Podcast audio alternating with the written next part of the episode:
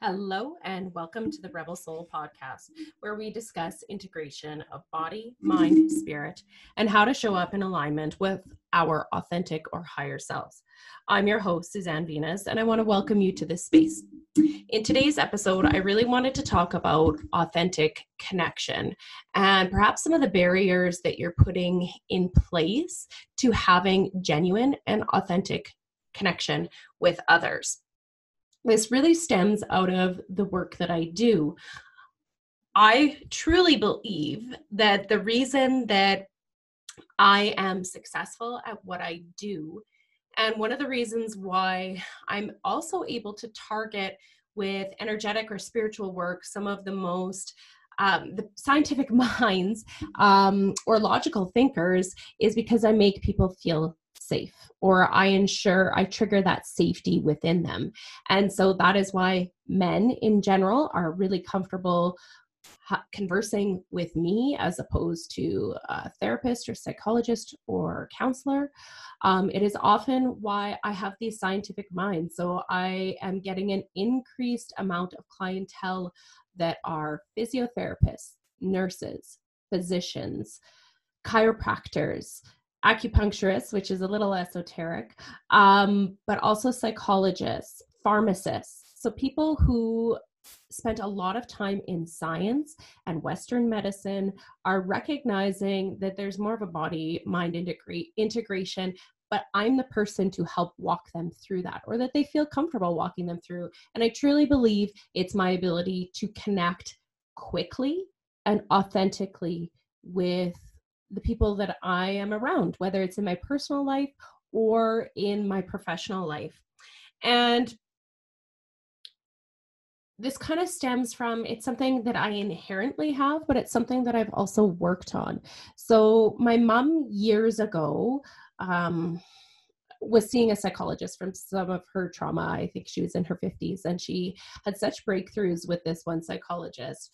Um, and then that one had to leave her practice and someone took her place. And a couple years ago, my mom said to me, You know, the the per- replacement was fine, but it was nothing like the other person. Um, the first person that she had seen saw everything, and she said, That's what you do. You see, perceive, know everything, nothing slips by you, and you're able to connect almost immediately. People are drawn to you, they want to be around you, whether it's kids, teens, animals, other people and she said i've been witnessing it from the time you were a baby when you were a teenager just the way you command the room but it's gotten even more strong as you've t- kind of tuned into your abilities. So this is what it's all about. It's connecting and relating to other people.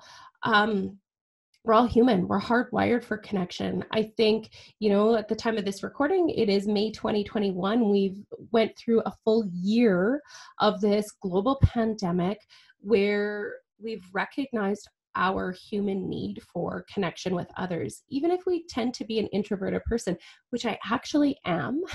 Um, people who see me online or whatever may say are you sure about that? Um, and I can be on. It, it, definitely I can be on. I can command attention. I can work a room, but I prefer that time alone, that time in solitude. Um, but even so, through this whole year, I really have this strong desire for connection with other human beings. And thankfully, with my work, I still get to do that. But I think that's one thing that we've recognized throughout this whole year is that, yes, maybe people irritate us mm, here's a little hint hint they're not really irritating you it's your unhealed triggers that are being triggered. But we all want that connection and we miss that connection we're hardwired for it we are social creatures and there are barriers that are inhibiting people from connecting more authentically. Now one of the ways in which we have barriers to authentic connection the very first way is because we're disconnected from our authentic selves. So we're only ever able to connect with people as deeply as we have connected with ourselves.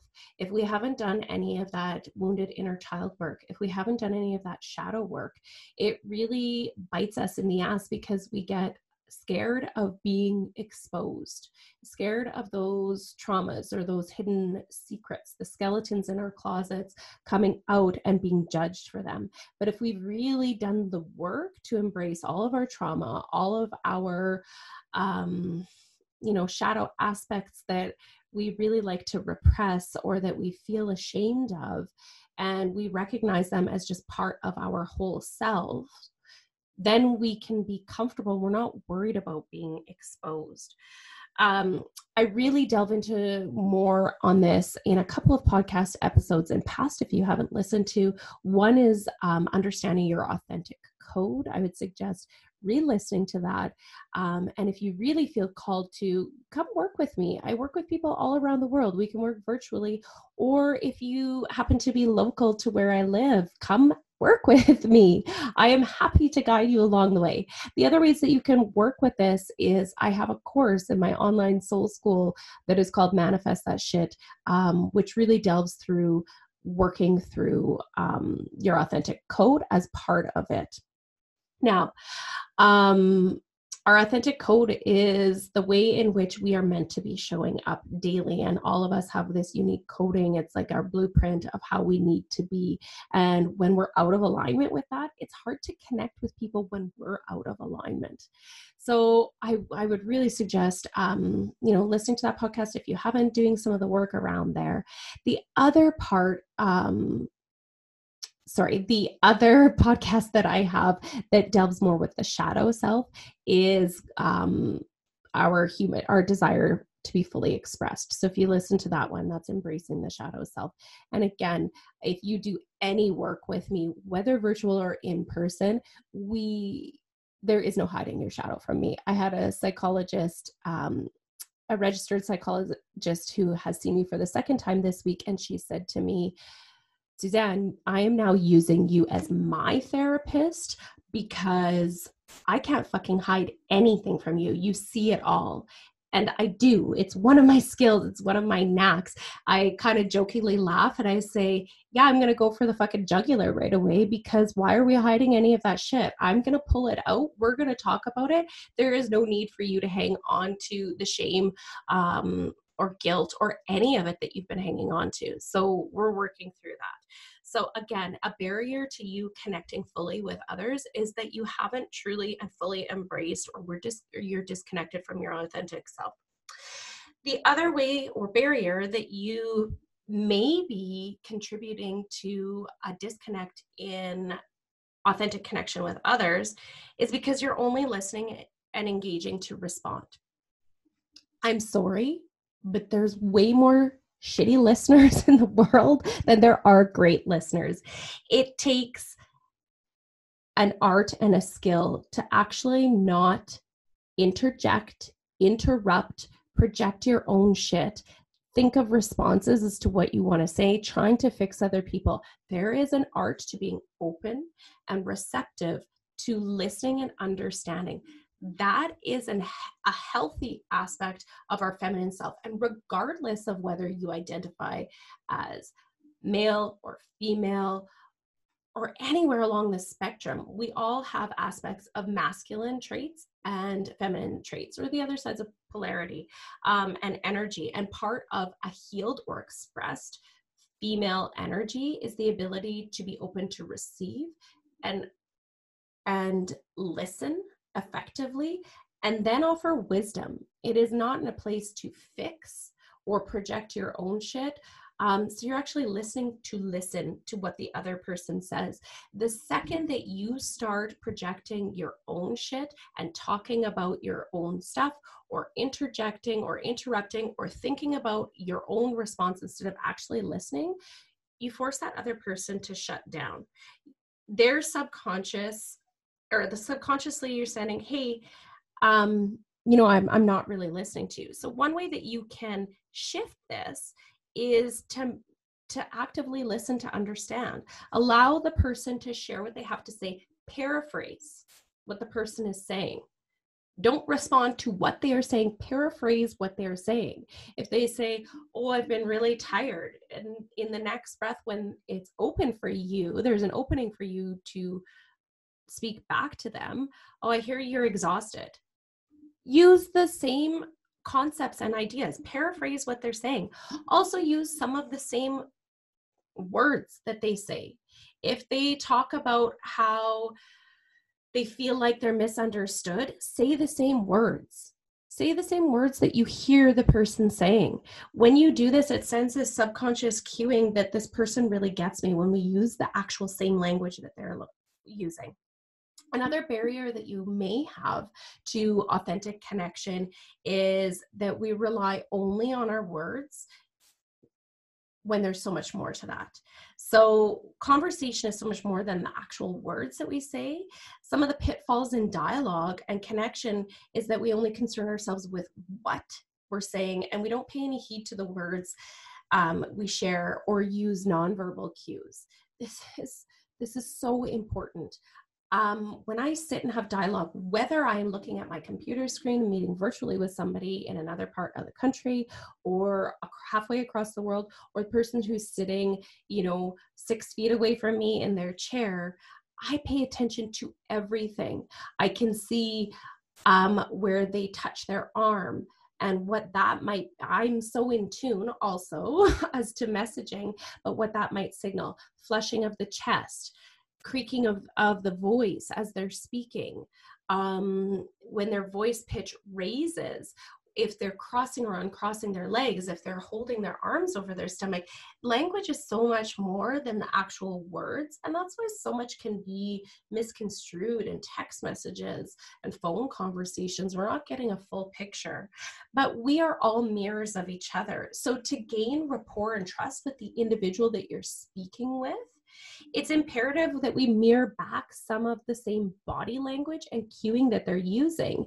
If they talk and motion with their hands, when you respond back to them, talk and motion with their hands. If they speak quickly, match their tone and pace. Speak quickly. If they speak more slowly, speak more slowly slowly and with intent if their voice fluctuates add fluctuation and intonation into your voice. If their voice is monotone, then match them. Match them. It's not hard. When you're matching them, you're matching their fucking frequency and it sends another signal going, hey, I trust you. You're just like me. That's all we want. We want people to be like us. We want to be liked and we want people to be like us.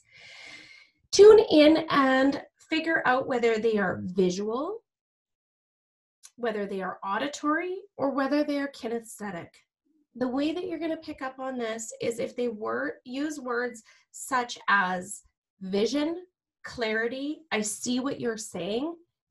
They use vision a lot. They're visionary. They're visual.